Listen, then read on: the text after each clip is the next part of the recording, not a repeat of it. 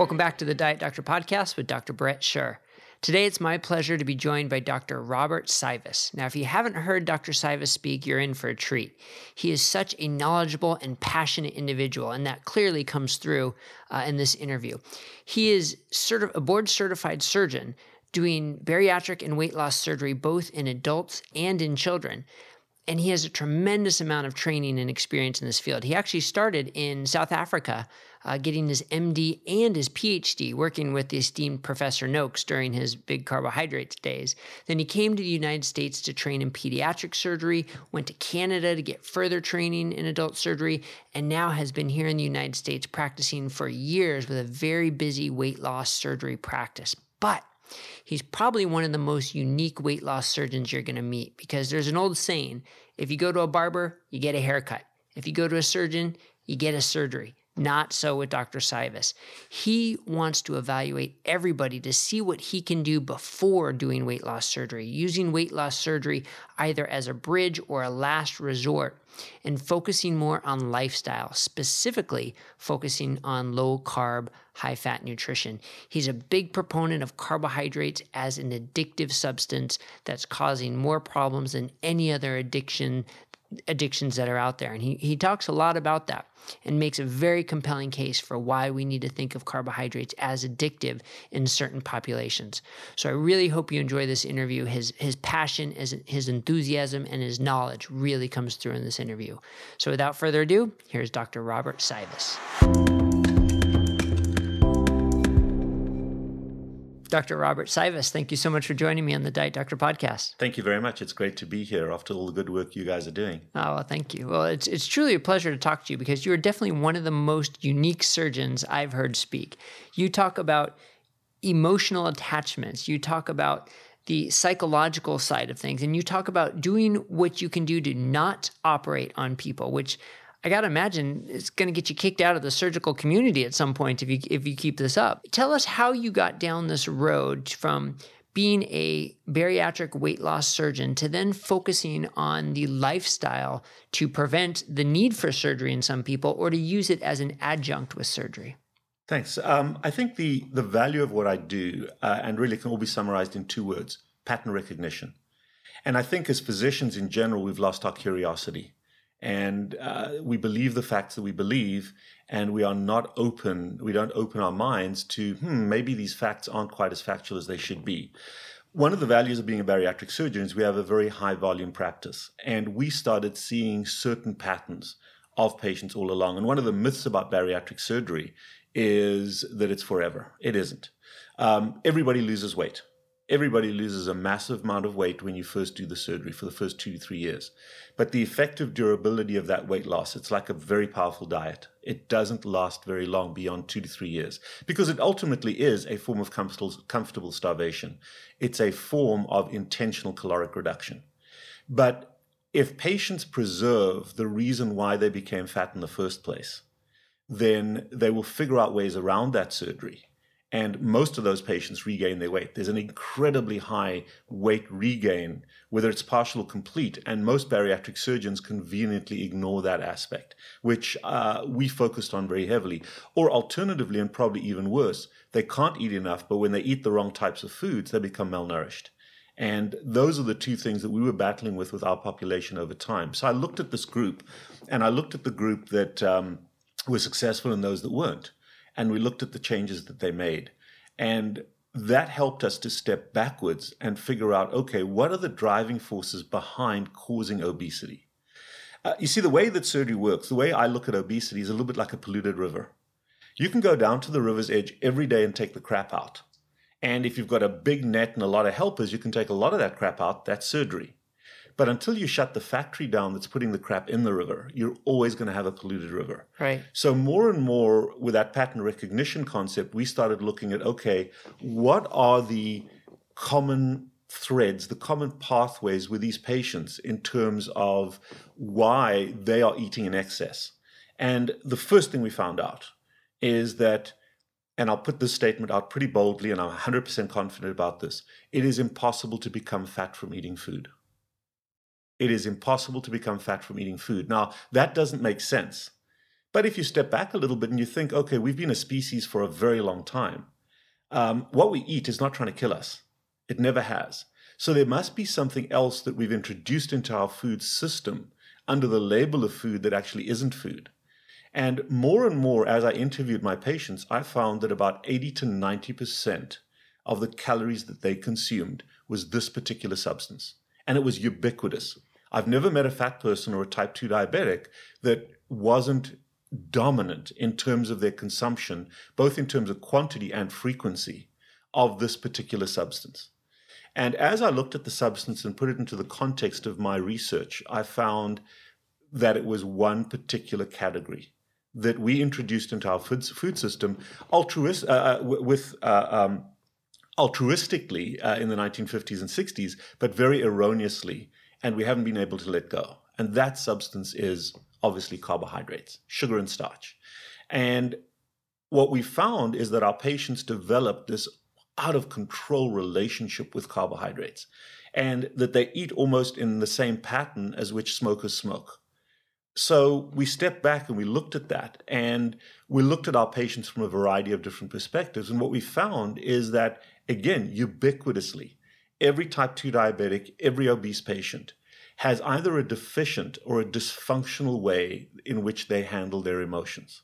So what we found, and as you as we again step back and look at some of the recent history of this, in the 1950s, um, physicians, Ancel Keys is the dominant one, but physicians became concerned with people having heart attacks and strokes. At that time, we had no idea that it was related to smoking. Obviously, in the 70s and 80s, we know that absolutely now. Um, however, we were concerned, and we did autopsies on patients. We found this buildup of fat clogging their blood vessels, cholesterol and fat. So we did the simplistic but plausible thing. Aha. It must be the fat that we're eating that is clogging our blood vessels. Right. That's a hypothesis.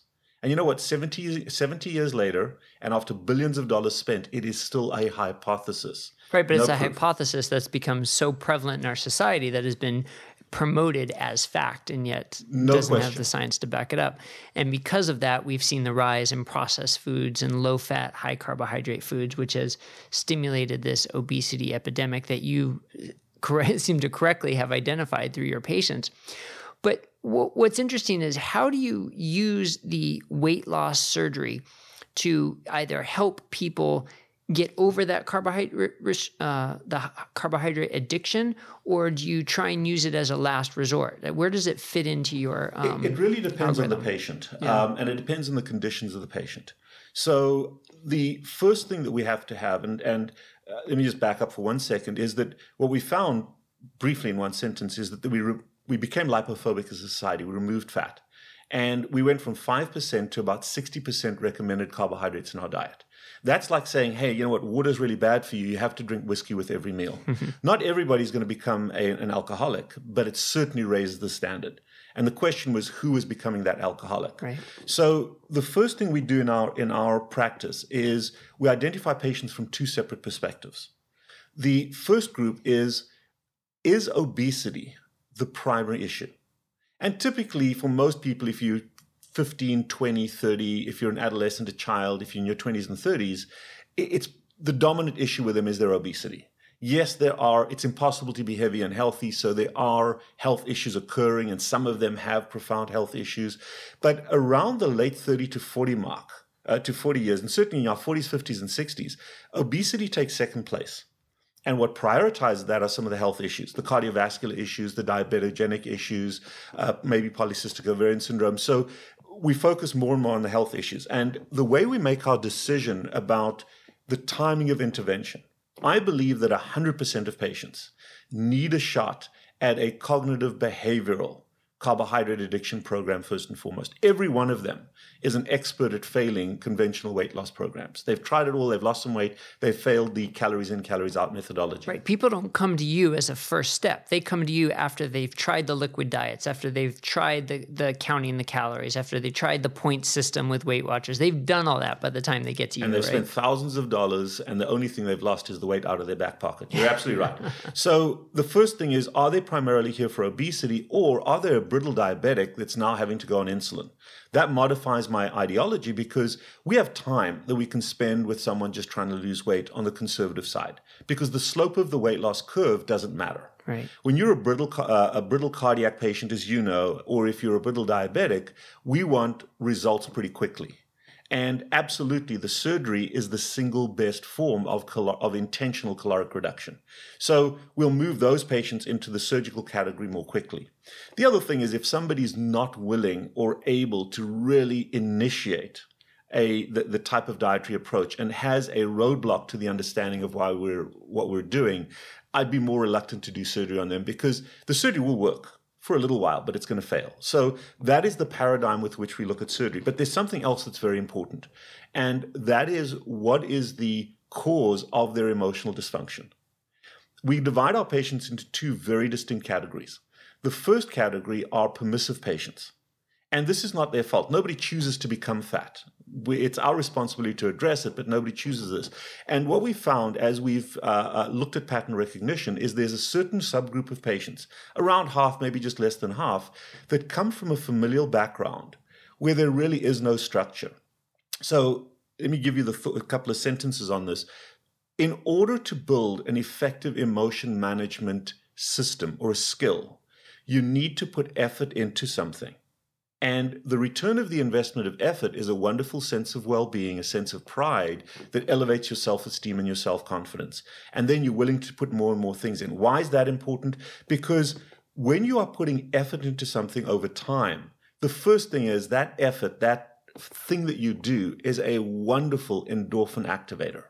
And the endorphin system is one that we use to help us to relax periodically, to, to um, help our brains to function more effectively throughout the day, but also to handle large amounts of stress, of anxiety, of depression. And almost all the patients that come into our office say, Oh, I'm stressed, I'm a stress eater. Yeah, of course you are. So the first group of people are folks who kind of should put the effort in to develop these skill sets, but they divert. They have a Nike problem. They just don't do it.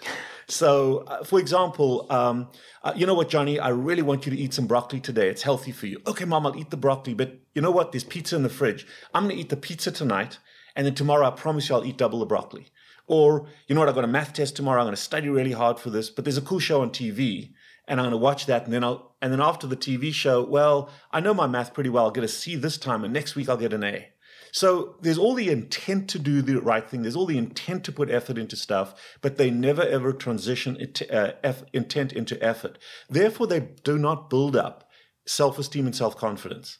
And it's so much easier for those patients with no structure in their lives to triangulate to some inanimate, readily available thing, whether that's nicotine, alcohol, or what's now ubiquitously available, carbohydrates. Which hits the endorphin system. Absolutely. So that's where they get their endorphin Correct. high. So I've heard you say before, we eat carbohydrates not for food, not for nourishment, but for endorphins. Right. So the thing, when I said earlier on that food doesn't make us fat, yeah. food has a very, very powerful biologic feedback mechanism that prevents prevents us from overeating. If I put a big steak in front of myself, I may be very hungry. I'll eat a certain amount.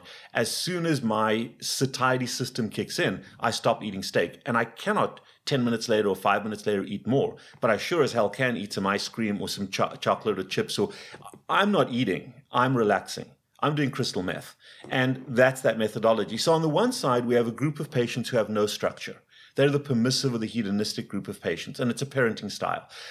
The issue with those patients is try as they might, they just don't have the skills to put the effort in. Hmm. And that group of patients, we can often take down the surgery road a little bit faster, a little bit quicker, because they're going to keep tripping over their own feet.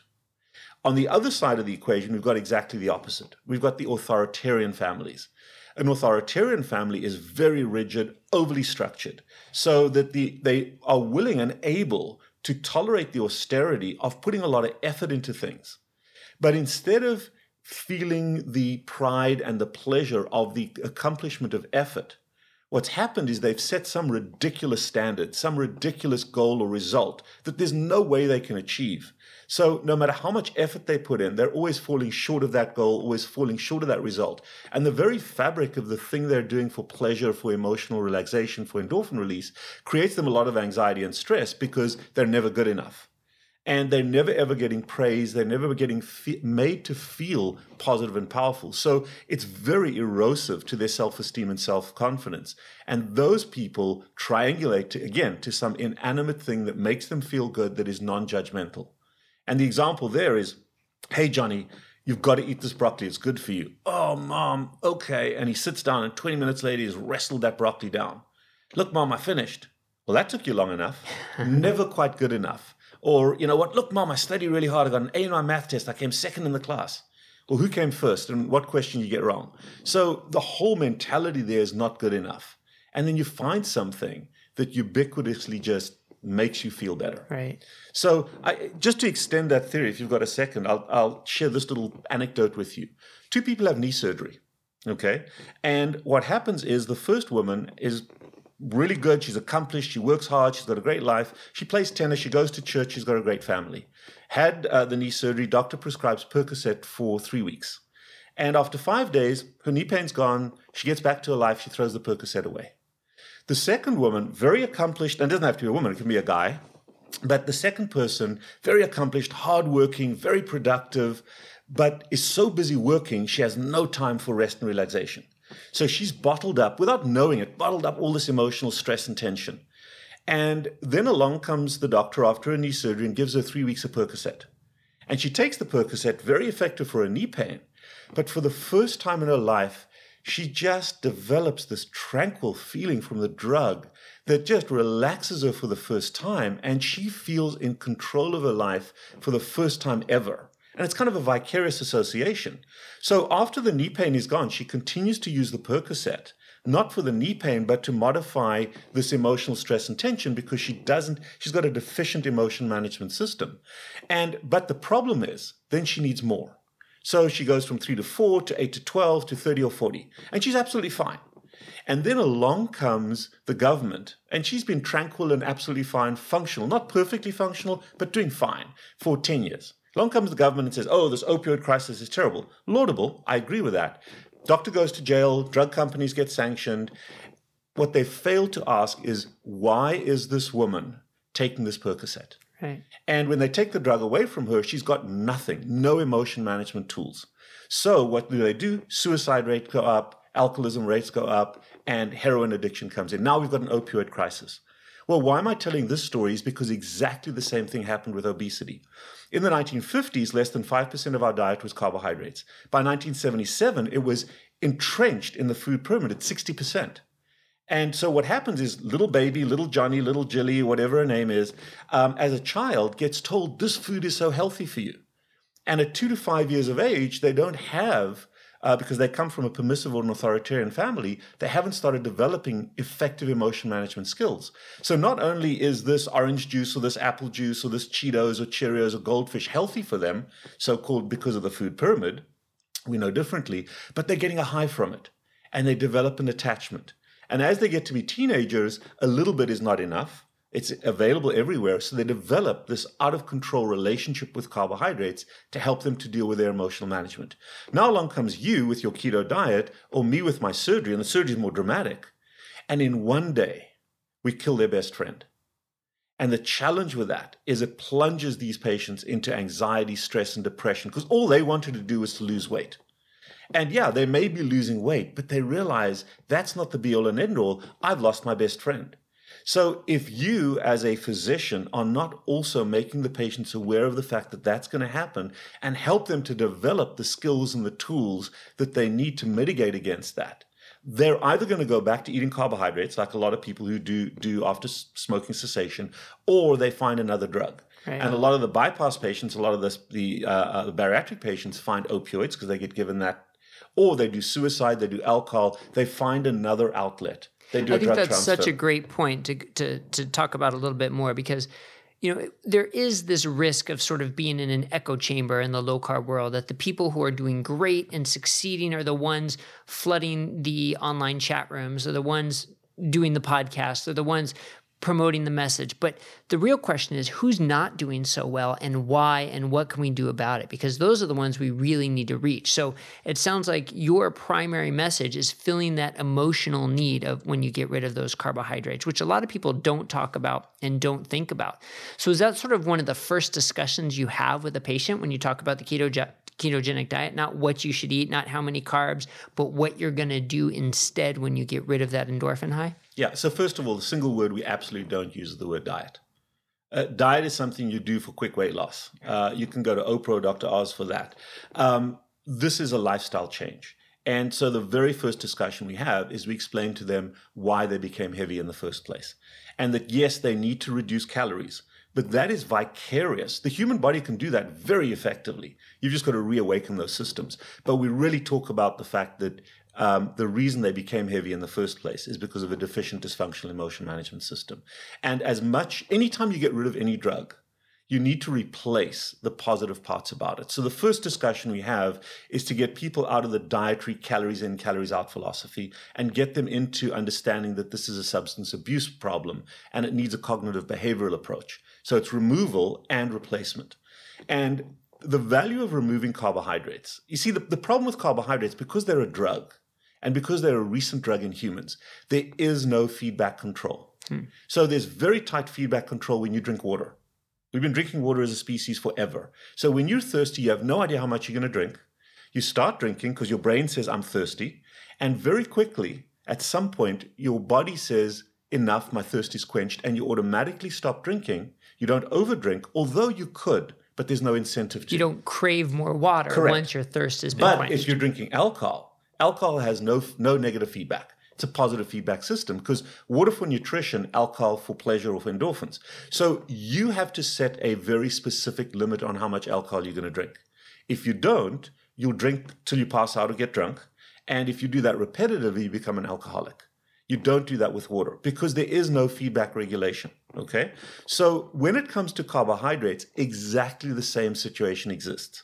Carbohydrates are a drug that we primarily consume for pleasure, for the endorphin value. They are not nutritionally necessary. We will not die if we stop eating carbohydrates. And there is no negative feedback when it comes to carbohydrates. So the reason, the reason we stop eating is because of the portion we selected to eat. So we int- our brains, when we're hungry, decide how much food we need, or the restaurant puts food in front of us. And because we can override any minor satiety signals, because carbohydrates have no feedback, we're able to eat a massive amount of carbohydrates. And we overdo it, and that's part of the whole weight gain thing to get that high. When you're eating fat, and this is why it's an LCHF diet, a low carb, high fat diet, the human body has been consuming fat since we existed. Whether we were herbivores or, or, or carnivores, fat has become the thing that enters our bloodstream. Remember, cellulose in a gorilla gets turned into fatty acids as absorption, not sugar. You can make a gorilla diabetic. Um, be that as it may, we have always had fat as a resource. And therefore, the human body has a very powerful, robust, sophisticated system of negative feedback when it comes to fat. Let's just use one word called leptin. So, as you eat your meal, a little bit of fat goes into your bloodstream, gets into the fat cells. As the fat cells start to take up fat, they say, whoa, I'm getting fat here, we need to block this. And they release a hormone called leptin. Leptin, after about five to 10 minutes, goes to your brain and says, boom, I'm done. You do not need to do uh, um, focused portion control. The human body does that for you. And as soon as that leptin begins to rise, I'm full, I'm done. And if you overdo it, you get a little bit queasy. So you learn maybe early on on a ketogenic diet or a high fat diet, you override a little bit because that's your format. Mm-hmm. But if you learn to eat sequentially, which is another critically important part of what we teach our patients, instead of deciding how much you're going to eat based on the portion, take that same portion, put it in the middle of the table, and go back and forth eating tiny amounts.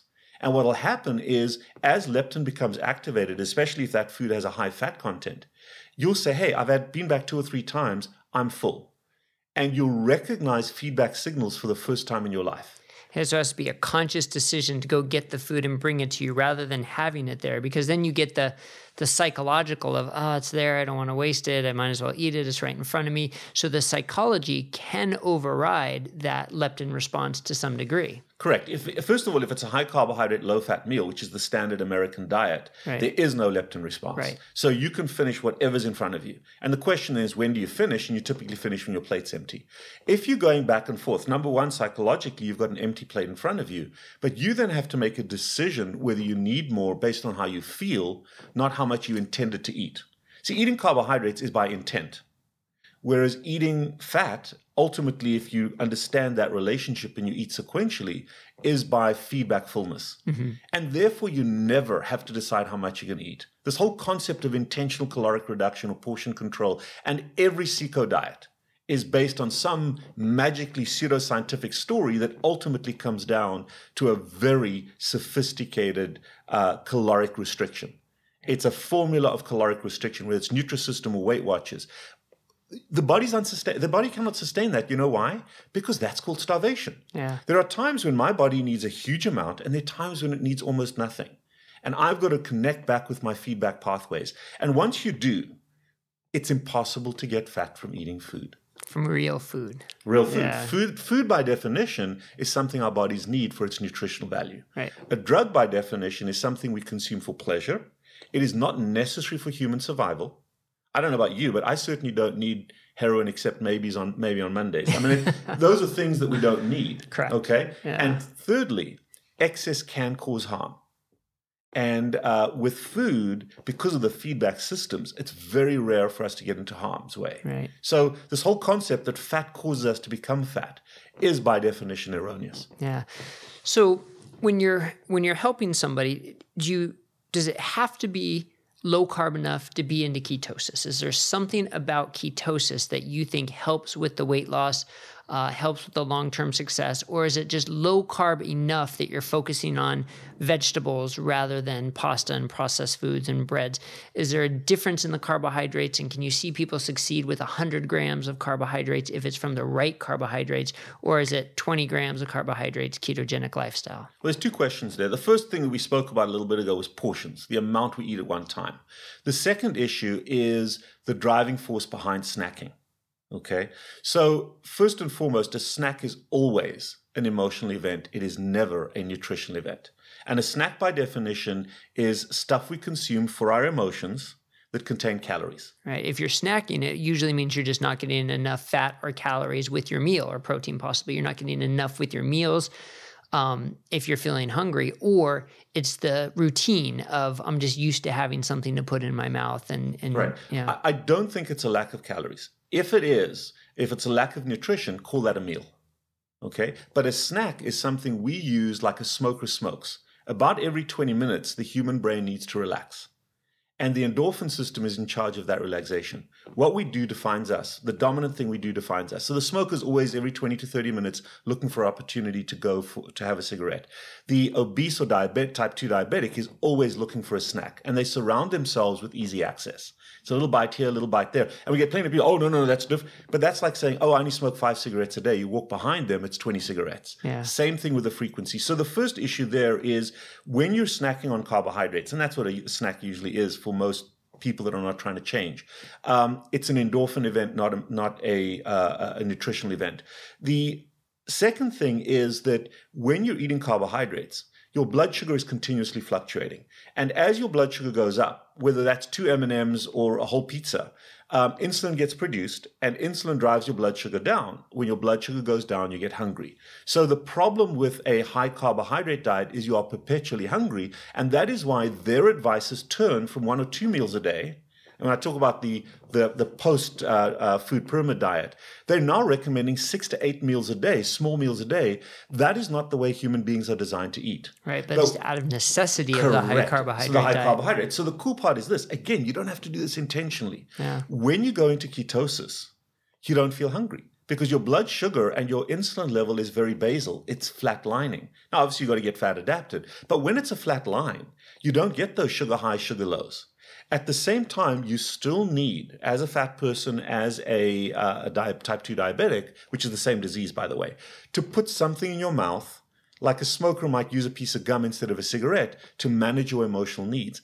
And that's where we try to have patients develop a ritualistic a relationship with something they can put in their mouth that doesn't contain calories. So, if in my case, uh, that's a cup of coffee. Yeah. I don't drink the coffee. I sip on it throughout the day. After every patient in my office, go back, relax my brain. So it's an emotional relaxation. Let the stress tension of the last visit go, relax myself, have that little bit of coffee to trigger it, and then when I go and see my next patient, I'm totally on. They get the best of me. If I go patient to patient to patient, I'm building up all the stress and tension. My brain's going to take a break and I'm going to lose focus. Yeah. So, understanding emotion management and as it relates and interrelates to eating and drinking is critically important because what we try to do is once we've introduced the carbohydrate addiction model, when you remove carbohydrates, we have to replace their role in our lives. One role is food, nutrition. So we have to go back to eating for the nutritional value, not the endorphin value. And secondly, we've got to understand the emotional management effect that carbohydrates had and find a replacement. That's a great point about the replacement. And I think that's something that we, we don't talk enough about. Um, whether it's going outside for a walk, whether it's just taking a minute to breathe or meditate or be mindful, or like you said, the coffee. Because what I find is a lot of people do like to use a drink as a substitute, which I think is great. Unless it's coffee with heavy cream and MCT oil, because then the, the liquid calories are adding up, which could be a detriment, or the caffeine is adding up if people are drinking the whole coffee. And, and actually, from a personal experience, so I when I'm working from home, I find myself snacking on the nuts more than I should. So I started drinking more tea and I noticed I was getting a little shaky from all the caffeine. So then I went to regular water, but regular water doesn't quite cut it. So you need something else. So whether it's just hot water or some of the flavored seltzer waters that are zero calories, I mean, are these the type of recommendations that you make? Absolutely. So what we're looking to do is we understand that obese people like smokers are very, very oral in terms of their relaxation technique. Um, some people can pray, some people can go for a walk, some people can chat to other people. It depends on how you're wired. Uh, obese and type 2 diabetics are primarily wired to put something in their mouth. So, number one, the difference between a snack and a bridge, and it's a bridge is a term I coined, is that a bridge bridges across that moment of endorphin requirement without a caloric load. So instead of a Coke, you have the even a Diet Coke. Is it perfect? No, but it's a hell of a lot better than the Coke. Right. So it's a segue across. But what the caffeine in the coffee does is it needs to give you an endorphin rush. I find some people use water, but water long term doesn't satisfy the endorphin need. Now you can create a ritual around it, and I'm not going to knock that. But the other point you made is very valid in people trying to reverse their type 2 diabetes to remission or trying to lose weight, don't add extra calories to your even if it is all because it doesn't contain carbohydrates all because it's keto it doesn't mean it's okay. So you said the cream and the mct oil. When you're trying to lose weight when you when you're uh, trying to get rid of your diabetes give yourself give your body that intermittent fast where you're not consuming those calories. So that's the group that's lowering their weight. Once you've done that, if you look at all these skinny people in Hollywood whose looks are their living and they've adopted the ketogenic diet, which I absolutely love because I think it's a healthy way to go, better than lettuce leaf eating. What the MCT oil and the cream does, those people are probably at a slight caloric deficit because they're very aware of it. So what the MCT and the and the um, uh, uh, cream or whatever it may be does is it keeps them in ketosis. It keeps activating leptin and prevents them from eating. So it becomes easier to adopt an intermittent fasting pattern. And they're then getting little bits of calories. It will never make them fat. It won't, they don't need to retard their weight loss. They want to stay stable. So the maintenance phase, we actually introduce that um, to keep them where they are. And remember, a lot of my surgical patients are not able to eat a huge amount of calories at one time. So the way to kind of stop the weight loss on a ketogenic diet is to increase the uh, little bits that they have, never enough to cause weight gain, but enough to modify weight loss. Right. I think that's a great point because we do have to separate the different types of a ketogenic lifestyle. There's the weight loss ketogenic lifestyle, and then there's the the Hollywood or the Silicon Valley or the people just trying to get chasing higher levels of BHB for the mental performance, and they're not one and the same. So I, I think that was a great differentiation. So we went through a little bit how you um, evaluate the patients that you see sort of their um, psychological makeup in terms of who's going to go to surgery sooner or later, their uh, background health challenges, who you're going to use surgery sooner or later. So let's just say you start with the process, with the, the ketogenic lifestyle. and they're progressing, but not as quickly as they would like. And then you're starting to think about surgery with them as an aid. Give us a little overview of the general different types of surgeries um, and sort of what the potential risks are long term for each each kind. So if somebody out there is thinking, you know, I've been doing this ketogenic diet and yes, I've lost 50 pounds, but I've got another 100 to go, would weight loss surgery be a beneficial bridge for me? What should I be thinking about? Absolutely. Good question. And I think the first thing is I'll never ever make a decision on behalf of the patient. I'll give them my opinion. And my opinion is based on the history that we've had with over 8,000 patients that we've operated on.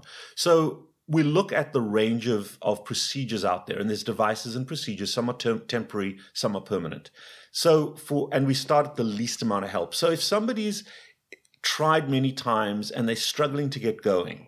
But they are pretty authoritarian. They are pretty good at getting stuff done, but they just can't put it all together right away. That so, for example, someone who's tried to, who's tried and failed to quit smoking many times, I'd have no problem writing them a script for Chantix. Okay, in exactly the same way, an intragastric balloon is a very very useful temporary device this is a balloon that occupies space in the stomach, fills you up with a very small amount of food. So you only need to eat a small amount of food and you fill up. And secondly, it partially obstructs the outlet of the stomach, so it keeps food in there for a long time. So it takes the edge off that need to eat all the time, both psychologically as well as um, uh, from a hunger perspective. And the balloon stays in anywhere from six months to a year, and there are a couple of different balloons on the market. And what they do is, if you're working with it, you establish you're able to break habits and form new ones. One of the key things that we i said before the word i don't use is diet because that the endpoint of a diet is weight loss. The endpoint of our program is habit change. And it takes about 90 days to break a habit or create one and then you want to consolidate it and the, the six to nine month time period that the balloon is in place or up to a year or so um, allows patients if they're effectively working this to not only break those habits but when they make mistakes the mistakes are not punitive. When you're on a diet and you make a mistake, you gain all the weight back and you have to start from zero again. With a surgery or with a balloon, it's kind of a stair step pattern. So you're losing weight really well, and then you screw up, you have a Christmas party or whatever it is, and you kind of level off, you don't gain the weight back. You come in, we tweak your head a little bit, we can maybe make some some tweaks. One balloon, we can act, one balloon system, the Obalon balloon system, we can actually add another balloon. And it's kind of the stair-step pattern during which time you're losing weight, so you're seeing the success of that, uh, which is an important metric, but you're also transforming your way of life your self confidence, your self esteem is growing. And by the time those balloons come out, hopefully you've changed enough that you don't just go straight back. You've yeah, so the cause. What do you see when the balloon comes out? Because now all of a sudden the stomach has gone from a small effective size to all of a sudden a much larger effective size. So does their hunger go up? Do you, does their cravings for larger portions go up once once the balloons come out? It depends on what the patient's done. There's a group of patients that come in, typically your wealthier Palm Beach patients. I know exactly what to do. I just need the tool they lose a little bit of weight, they figure out a way around it, and they fail miserably. That's called a wallet biopsy. It's a terrible way to go because the only thing they've lost is the money they spent on the balloon. Uh, that is the wrong thing. And, and talk as I might, we see that group of patients and we try to filter them out. The other group have transformed their way of life. And the paradox is, even after the balloons come in, they continue to lose weight and continue, continue to get healthier. So that's the group that we want to buy into this. The austerity happens with the help of the balloon the success phase is pleasurable, which is phase two. The first phase of the divorce of the deprivation, getting rid of the carbohydrates and not seeing progress. The balloon shortens that period. Once you get into the success phase, where you're starting to see results, you can leverage your success to do more. And that's we push them along that pathway. So that's what happens with our balloon system patients that really engage in the process. So they start a ketogenic diet and they use the balloon as a tool to help them. For patients that are either very, very sick or have brittle cardiac or diabetic or other issues, maybe somebody who cannot deal with the PCOS, which is a, a sugar problem in the first place, uh, or they really are extremely heavy. Now we're talking about uh, you know your five, six, seven hundred pounders, or people that have struggled and really failed, and then finally people from a permissive background. That's where the more permanent surgeries help. Understand that the effective durability of weight loss during that surgical time is no more than about three years. But as long as they follow up, I think of our office as AA for fat people. It's not a weight loss office. It really is that cognitive behavioral therapy program. Some just take a longer time to get it and practice it and make it part of their lives. Right. So that's where we select um, the surgery. Now, in my opinion, I do not believe that the gastric bypass should ever be done as a first line operation. The number of complications I see with it are enormous. I'll fix a lot of those, but they also have malabsorption complications. And if you're following a ketogenic diet in our program, it's a liability. I see them gain weight back as much as others, and I see them become malnourished far more than other surgeries. The operation of the day right now is the sleeve gastrectomy, which is a pure restrictive operation. So, what you eat, you get. There's really no metabolic problem with it, but you just don't feel very hungry. Uh, so again, it's basically shortening the, the size of the stomach. So what we do is we turn the stomach into this big bag that can hold a huge amount of food, and we turn it into a tube. It's taking a five lane highway and turning it into a one lane highway. And because the, the traffic is slow along that highway, they eat a small amount, they feel full, and they feel full for a long time. So it's the most consistent form of weight loss. Obviously, if you eat ice cream and Oreo cookies all day long, you'll still lose weight in the first six months, but it'll level off and you'll gain it back. And it's not so, going to help your health any. absolutely. So the, the health part, part of this is also to help with health parameters. And the paradox again is this, is that the single most effective treatment for type 2 diabetes is a gastric bypass. It cures, and not cures, nothing cures it, but it cures. puts type 2 diabetes into remission for a short period of time. Even before the weight loss? Uh, even before the weight loss. Within the first few weeks, their blood sugars normalize and their A1Cs come way down. If, however, the patients do not drastically change their relationship with carbohydrates, it comes back. Right. And an NIH paper that has just come out said they looked at over 50% of patients who've had gastric bypass surgery for diabetes or be, were diabetic at the time became diabetic again at five years, five to seven years. So you'll hear this touted as this magic bullet, and it's absolutely 100% true. Your diabetes goes away but it comes back unless you do the ketogenic diet. So, but the sleeve has the same effect, yeah. and it's even more powerful if the incentive is to augment a, a, a, ketogenic way of life rather than to replace the need to do anything. So, if someone has tried and failed at multiple weight loss attempts and goes to see a bariatric surgeon and they say, let's do the gastric bypass, would your recommendation be to say, hold on and ask them about the balloon, ask them about the sleeve, ask them about these other, I guess you can say, less drastic measures to start with? Right. So, I, you know, there's a little bit of bias because anytime any patient comes in to me, they've already failed everything else and they want surgery. Right. Their obsession is their weight or maybe their diabetes and they want that a cure for that. And I've got to sit down and actually hurt myself professionally or really fiscally by stepping back and saying, Whoa, hold your horses. It's not going to work the way you want it to work. Yeah. There is no magic. There are too many both phys- of physicians, both surgeons and doctors that prescribe diets that are magic bullet doctors. Do this and you magically lose. And we invest in that magic. This is hard work. It's a lifelong uh, process. And so we have to step back and talk to the patients about this. My job is the surgery. All they have to do is show up. Their job is to transform how they handle their emotional needs away from a drug called carbohydrates toward things that they do. Yeah. That's a lifelong job. And we have to partner together. But I've got to introduce them to that partnership. So I know that, that the majority of people are antagonistic to surgery. And the odd thing is, so am I. But I recognize that there is a group of patients where we've done absolutely everything from the ketogenic change perspective that just can't make it happen. And that, as I said, is like somebody's tried and tried and tried to quit smoking.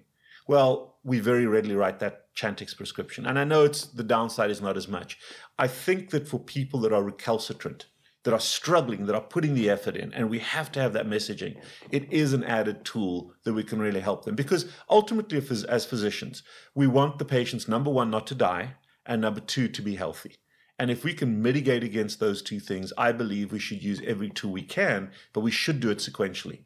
And a very, very small percentage of patients actually need uh, surgery. Right. The majority of them can do that uh, up front with other tools and, and things that we can provide for them. So now let's shift for a second and talk about the the long term sequence of this. You know, the you see them, you do a sleeve or a balloon, they're losing weight, and now, but they've got 10, 20, 30 years to maintain this. And let's be honest, as, as easy as a lot of people like to say a low carb ketogenic lifestyle is, it's still not a straight line. People are going to slip up. People are going to have mistakes. People are going to gain weight and fall off the wagon, so to speak depending on their personality type, that may be the end for some people and they don't get it back. And some people may jump right back in. How do you deal with people from an emotional side to help them through those those failing moments or those weakened moments? So at the very first visit, and we reinforce this all the time, we introduce the concept of failure, not as a failure, but as a passage to doing better. And because everybody fails, nobody quit smoking the first time. It's typically three to five attempts at minimum before they finally do. But every time uh, you learn a lesson. And the value of the surgery, as I said, is that stair step pattern. The only thing I chastise my patients for is if they don't come through the door. It's AA for fat people. Beyond that, we are number one, never judgmental or critical. You have to throw that away. These patients have been beaten to submission because they cheated, they were screwed up, they're a failure, they're terrible. They, that's what Weight Watchers does. And what happens, they don't go back. Yeah. When you're struggling, get your butt into our office. We're not going to we're not to kick you down. We're not going to push you down. We're going to help you back up. Okay. So uh, you know, part of the other problem with alcoholism, if you've been sober for a year and you go out on a bender, that's not so bad. Not a problem. The problem lies in the fact that the next morning they don't say that was terrible. I got to get back on track. They take three or four months or six months before they can get back on mm. track. So one alcoholic binge is not the problem. It's the problem of permission. Once they grant themselves permission to drink, they can't stop. And it's exactly the same with our patients. So the fundamental turning point of our practice is the word permission. And your whole being, your, we have this incredibly uh, uh, uh, sophisticated system of validation and trivialization and, and mitigation and minimization and rationalization that I know I shouldn't be eating this cake or this pizza, but right now, for this very reason, I need my shot of heroin. So we help the patients to understand that the word is permission, not quantity. The world, the diet world out there is always rewarding you with a very drug that made you fat. Right. So we build into that a, a certain amount that you can have. Right. There's an office party, there's a birthday party. Go ahead and have your couple. Right. Or you save up all your points at Weight Watchers to have some cheesecake. Right. That's like celebrating a year of sobriety with a case of beer. so it, it's a ludicrous concept. That's why the first thing that we focus on is zero carbs not an allowance. There are incidentals that we need to cater for, but the goal is to always try to be as close to zero as possible. But you asked about failure. The, the next thing is this we tell patients, you're going to make mistakes. It's never, a, it's never a bad thing. You try to create an environment where you don't have easy access to carbohydrates. But when you make a mistake, the most important thing, as I just gave the alcoholics analogy, is not the mistake itself, it's the recognition of the mistake. Right. And the time frame between making the mistake and recognizing that you've made it is critical. So we introduce very early on, we reinforce, reinforce, reinforce the concept of OAC, ownership analysis correction. Ownership is, hey, I made a mistake, and I don't care if it was one M&M or the whole bag, because it's the word permission. And in addiction management, we can be very binary. You either did or you didn't. It doesn't matter how much alcohol somebody drank. It's that first sip of beer that's the problem for the alcoholic. It's the first puff on a cigarette. It's the first squirt of heroin. It's not how much. The diet world is filled with restriction. You can have a little bit, but you can't have a lot. But you can't tell an alcoholic that. Yeah. Okay, asking an alcoholic to count their drinks, um, or asking a fat person to watch their portions, it's like telling an alcoholic to watch their drinks. You can't do that. So the word permission governs everything. So the first step is ownership, and it becomes much easier to recognize when you've made a mistake if we have binary rules. Now, we do transgress them from time to time. That's the mistake. Right. The next question you want to do is go back because you can't correct the mistake. Okay? You can't correct the mistake. So the next question is what were the circumstances? How did I get myself into a position that I made that mistake? What was the overwhelming emotional issue? Or what was the proximity of me to my carbo- to the carbohydrates? And where did that come from? And the next time I'm in the same situation, what tricks or tools can I do to make it different? And one of the things we teach our patients is they have lost the ability to make choices. In addiction, we've lost the ability to make a choice, but we've retained the ability to make a decision. A choice is when it's right in front of you. Should I or shouldn't I? You're screwed. I can guarantee you if there's ice cream in my fridge tonight, I will eat it and I'll eat it all gone. But I can also make a guarantee you that I've made the decision that there is no ice cream in my in my fridge. So a decision is a preemptive thing. I know what I'm going to eat and how I'm going to eat, what the pattern is, what's going to happen at the table before I walk into a restaurant. If you look at the menu, it's crystal meth, crack cocaine, marijuana. I mean, how the hell do you stay away from carbohydrates? If you go into a store to buy stuff and you look around, everything is just bombarding you with carbohydrates. If you make a list beforehand, you've made a decision about what you're going to buy. Are you absolutely going to stick to it? Probably. Maybe not, but at least you're more likely not to buy crap. Right. If you don't have carbohydrates in your home, you can't have them. If you open the fridge and say, Should I drink a Coke or a Diet Coke? You're screwed. Okay. So, a large part of what we train our patients is using more addiction type methodology to protect them from themselves. And that's the issue because you can't control your environment. You've lost the capacity of choice. So you, we t- we've talked a lot about addiction, um, and it's a great analogy that makes a lot of sense. But when you talk about a legal definition of addiction or rules and regulations around addictive substances, are we ever going to get there with, with, carbohydrates, processed foods, sugar, or is there just no chance because of all the, the industry and the history and the culture that we've uh, sort of embedded ourselves? Well, I think the first challenge, and I said this right at the beginning, is to separate carbohydrates from food. Absolutely, food is non addictive. It doesn't meet any of the addiction criteria, right. and, and you can't stop eating food. Carbohydrates, and Nicole, as uh, Savina, I think is her name, has done some great work on this. But carbohydrates meet every one of the DSM 5. If you just substitute the word carbohydrates for the word nicotine or alcohol or heroin, it meets every single one of the broad spectrum of, of, of addictive substances.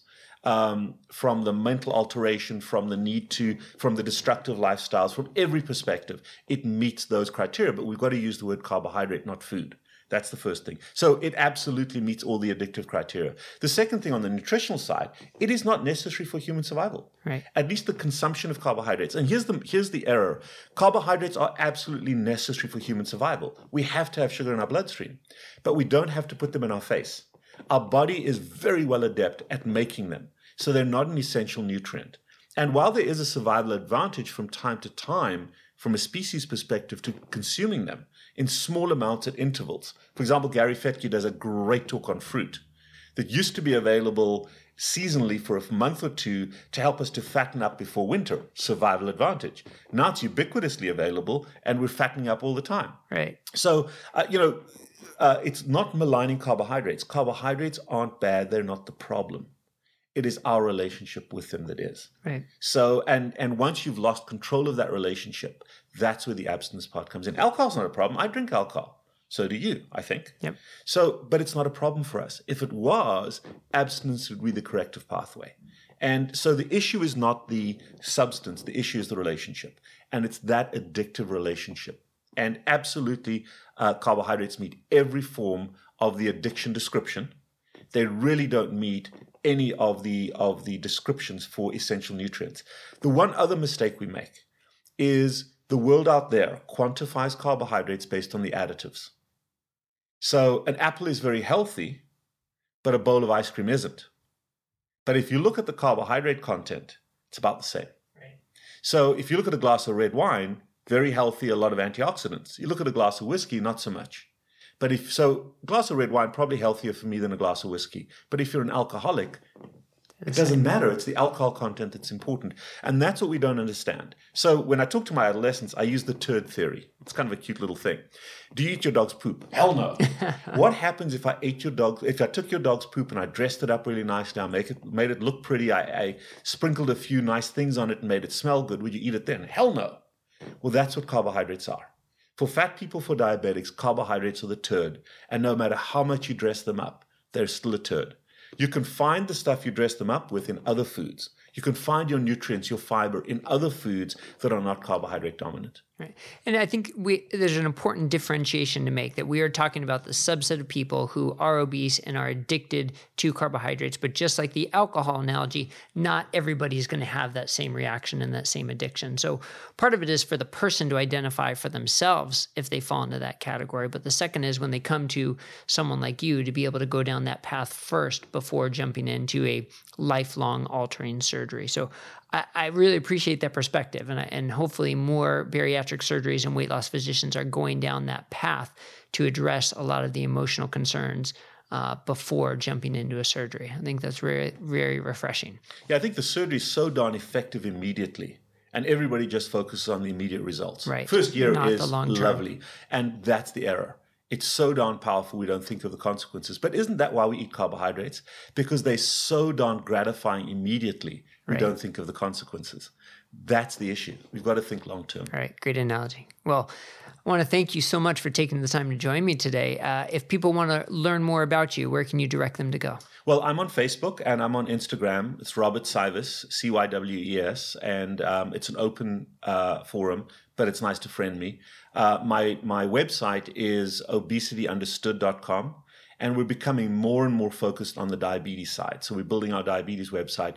We're also doing a series of podcasts that will be turned into a book form, uh, looking at different chapters, and I'm recording that right now with um, uh, Doug uh, Reynolds from Low Carb USA. So we'll be producing that in the next little while. And if I can put one plug in there uh, in terms of changing away from the diet philosophy, calories in, calories out, I want to pl- put a plug in for Zoe Harcombe's new book, The Diet Fix. Uh, big in the UK, it's available um, by order here in the US, and it really transforms our thinking on the principles of diet that we're so wedded to and that we need to let go of. Wonderful. Well, great. Thank you for that. And I look forward to seeing that the podcast series with Doug Reynolds from Low Carb USA. I think that'll be fantastic. Thank you very much. right, thanks for taking the Thank time. you.